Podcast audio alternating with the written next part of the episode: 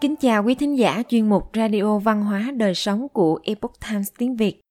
Hôm nay, chúng tôi hân hạnh gửi đến quý vị bài viết có nhan đề Nhìn nhận đúng đắn về bản chất và mục đích của việc vui chơi. Bài viết của tác giả Sean Fitzpatrick do Thiên An chuyển ngữ. Mời quý vị cùng lắng nghe. Có một câu chuyện cổ mà người ta kể đi kể lại hàng trăm lần, từ nhà văn Anatole France, Pháp đến nhà văn Tommy de Paula, Mỹ, về một ông hề già biểu diễn màn tung hứng cuối cùng trước Đức Mẹ Đồng Trinh Marie và Chúa Hài Đồng trong một nhà thờ tối tăm. Cảnh tượng những quả bóng sặc sỡ bay trên không trung đầy vui nhộn là một món quà của niềm vui dành tặng thiên đường và cho người được ban phước lành bởi phép màu kỳ diệu. Vì theo như câu chuyện, khi chú Hề ngã xuống sàn và qua đời, chúa hài đồng đã bắt lấy quả bóng cuối cùng đang rơi xuống. Chú Hề đang phải đối mặt với cái chết ấy không thể cho đi điều gì ngoài sự bông đùa tươi vui của ông. Sau tất cả, cuộc chạy đua của loài người thật vô nghĩa. Nhưng vui chơi mang bản chất sâu sắc của sự thuần khiết. Những thứ cũ kỹ, già nua trở nên mới mẻ dưới sức mạnh của việc vui chơi – một vũ khí đầy quyền năng của thanh niên và người già để được làm trẻ con một lần nữa. Chẳng có mấy bài học trong cuộc sống mà chúng ta coi trọng như những bài học về sự vui chơi để tạo ra những điều sáng tạo, để thể hiện tốt trên sân khấu cuộc đời và để học hỏi. Và vì thế, sự hân hoan trước những điều vô hình và hữu hình đều đóng vai trò trong cuộc hành trình của mỗi linh hồn. Nếu giáo dục cần phải dạy điều gì cho trẻ em, thì đó chính là vui chơi một nền giáo dục thực chất sẽ biết cách giúp trẻ vận dụng trí tưởng tượng vào các hoạt động và sự sáng tạo, vào sự kết nối và niềm vui, và vào việc vui chơi bằng cách biến mọi thứ trở nên mới mẻ, tươi vui. Vì theo cách nhìn này, thì điều đó là thế này, nhưng theo góc nhìn khác thì những thứ đó lại là thế khác. Cha mẹ và giáo viên sẽ dạy dỗ và đào tạo con cái và học sinh của mình khi vui chơi với chúng. Họ sẽ dạy dỗ thông qua niềm vui và hướng đến niềm vui họ sẽ tái sinh khi họ giải trí. Không có những cuộc vui chơi tẻ nhạt và cũng không có nền giáo dục nào là nhàm chán. Thực tế, thuật ngữ gốc hy lạp của từ trường học nghĩa là một điều gì đó như vui chơi và giải trí. Nhưng chúng ta đã giữ một quan niệm bền vững rằng trường học là nơi học tập và làm việc, chứ không phải nơi để chơi đùa. Về định nghĩa của từ vui chơi, cách nghĩ khác biệt của cậu bé tom sawyer trong tác phẩm những cuộc phiêu lưu của tom sawyer của nhà văn Mark Twain sẽ có sức nặng nổi trội. Làm việc bao gồm những hoạt động mà một người bắt buộc phải làm. Nhưng vui chơi là những gì một cá nhân không bắt buộc phải thực hiện. Nó là như vậy đó, vui chơi không phải là tham gia vào những hoạt động mà người ta thường coi là làm việc. Mặc dù chúng ta có thể nói rất nhiều trò chơi đòi hỏi phải động não và lao tâm khổ tứ, nhưng nó không phải là gánh nặng hay sự lười biếng người ta vui chơi vì bản thân nó có lợi, như một hành động mang vẻ đẹp của chân thiện mỹ. Con người vui chơi bởi vì đó là điều tuyệt diệu nên làm. Và tất cả trẻ em, thậm chí là những loài động vật, đơn giản là sinh ra đã mang sẵn trong mình ước muốn được vui chơi. Nhưng nếu vui chơi có yếu tố nào bắt buộc, thì nó chính là một cặp với sự kinh ngạc.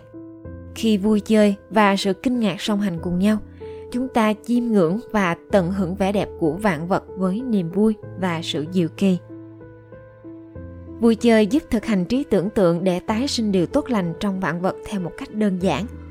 Để một ngày nào đó, chia sẻ và lan tỏa lòng tốt theo một cách rộng lớn hơn. Vui chơi là khởi đầu và kết thúc của tri thức và hiểu biết.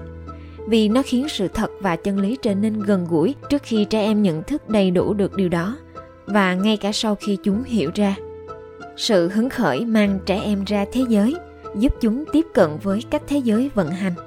Và sự hứng khởi ấy sẽ tiếp tục có sức mạnh khi thế giới xoay quanh chân thiện mỹ.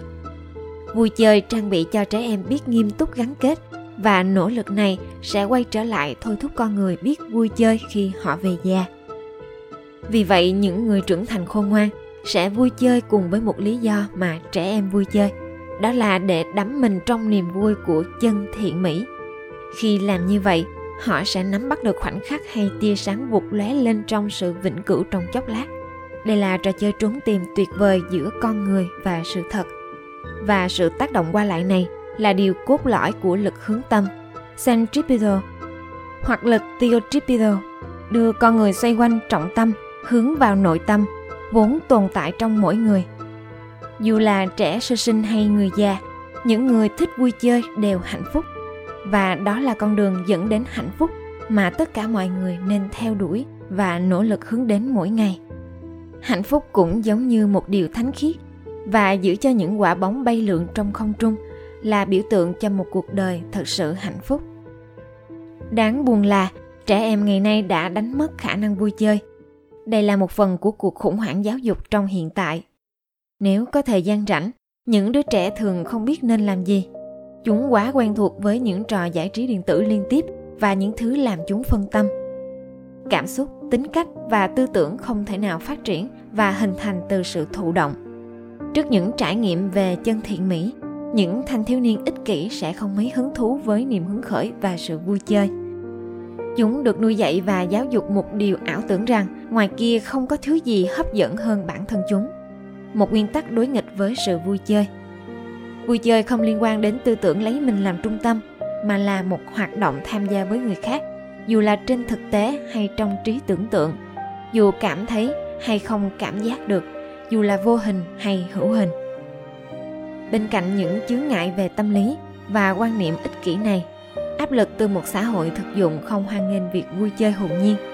Tất cả chúng đã quá quen thuộc với những đồ chơi có tính thực tiễn dạy về các con số màu sắc hoặc địa lý vân vân nhưng liệu chúng có giáo dục đúng cách không như lời nhận xét nổi tiếng của John Case, chúng ta ghét những vần thơ quá rõ ràng và dễ đoán. Và điều tương tự cũng áp dụng với đồ chơi. Đồ chơi dạy học mang mục đích thực dụng và rõ ràng, không phải là thú vui. Vui chơi tự do và giáo dục phải đi đôi với nhau. Trẻ em phải học cách vui chơi trở lại, và đó nên là một phần của mục tiêu trong giáo dục và tuổi thơ ở kỷ nguyên hiện đại. Khi mà con người muốn tiêu khiển bản thân cho đến chết, một cách nói của Neil Pullmans thì là như vậy. Xã hội chúng ta cần khôi phục lại quá trình phát triển tự nhiên từ những hứng khởi thuần khiết ban đầu cho đến những niềm vui quen thuộc như các giai đoạn của thế giới mà Shakespeare đề cập từ đứa trẻ sơ sinh cho đến những đứa trẻ thứ hai và rồi trở thành những người đảng trí đơn thuần không có răng, không có mắt, không có vị giác, không mọi thứ. Giáo dục bắt đầu bằng những chiếc răng và đôi mắt, bằng hương vị, bằng mọi thứ. Vui chơi là khuynh hướng dẫn đến sự hiểu biết và thành thục, dẫn đến nỗ lực làm việc. Và thông qua đó, tiếp tục vui chơi là để thỏa mãn thích khám phá với những điều bí ẩn hơn, là trở thành những bậc thầy về mọi thứ đã học. Sân sau, lớp học, nhà thờ, sân vận động, bàn ăn văn phòng. Tất cả đều là những sân chơi thú vị trong cùng một trò chơi cứu rỗi vĩ đại của thượng đế. Cả thế giới gói gọn trong một quả bóng, một món đồ chơi được nâng niu, một món đồ chơi thân yêu. Sách trí tuệ trong kinh thánh đề cập một cách khéo léo rằng, trí tuệ ở cùng với chúa từ khi sơ khởi. Trong sự hiện diện của ngài và trong sự sáng thế của ngài, một suy nghĩ và sự liên tưởng rất đáng mến và một điều rất phù hợp với châm ngôn của Plato là niềm vui và sự kinh ngạc là khởi đầu của trí tuệ. Con người được thôi thúc và chỉ dẫn để vui chơi trước vũ trụ, giống như gã hề tung hứng đã làm trong câu chuyện trên. Vui chơi và tinh thần vui chơi không thể bị chối bỏ như một điều ngốc nghếch mà nên được xem là trí tuệ, là mục đích cao cả nhất của giáo dục. Đức hạnh không được hình thành từ sự ép buộc và áp lực bên ngoài mà bằng những năng lực và phẩm chất bên trong. Giáo dục nên nhắm đến mục tiêu vì sự hình thành đức hạnh này. Kỹ năng vui chơi sẽ trang bị và nuôi dưỡng cho trẻ em sự hân hoan trước những giá trị chân thiện mỹ. Điều này hợp nhất công việc và vui chơi vào tầm nhìn của trí tuệ. Dĩ nhiên, kỹ năng vui chơi sẽ mai một đến một mức độ nào đó khi đứa trẻ đến độ tuổi nhất định. Có lẽ đó là thời điểm đánh dấu ranh giới của tuổi thơ. Khi vui chơi trở nên ít quan trọng hơn trong cuộc sống một người và những công việc thực dụng chiếm ưu thế. Nhưng vui chơi chắc chắn sẽ không bao giờ biến mất. Nó có thể tái xuất trong một khoảnh khắc và người lớn thường ngạc nhiên trước những bài học thú vị mà những giáo viên nhỏ bé đó mang lại.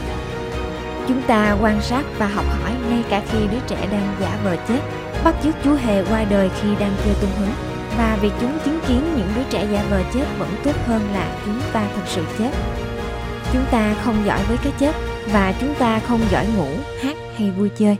Nhưng những đứa trẻ của chúng ta có thể ngủ, hát và vui chơi theo một cách thuần khiết và đẹp đẽ. Những hành động ngốc nghếch của chúng là những phẩm chất hoàn hảo, biến ngay cả cái chết cũng trở thành một điều góp mặt cho một thế giới hoàn hảo. Vì bất kỳ trò chơi tốt đẹp nào được chơi đúng cách đều mang lại niềm vui của sự hoàn hảo khi hoàn thành. Do đó, một cuộc đời biết sống tốt đẹp cũng sẽ đem đến hạnh phúc tương tự khi nó kết thúc đây là bí mật sâu sắc của việc thực sự vui chơi và vui chơi một cách chân chính quý thính giả thân mến chuyên mục radio văn hóa đời sống của epoch times tiếng việt đến đây là hết để đọc các bài viết khác của chúng tôi quý vị có thể truy cập vào trang web e itviet.com. Cảm ơn quý vị đã lắng nghe, quan tâm và đăng ký kênh. Chào tạm biệt và hẹn gặp lại quý vị trong chương trình lần sau. Kính chúc mọi điều bình an và tốt lành đến quý vị cùng người thân.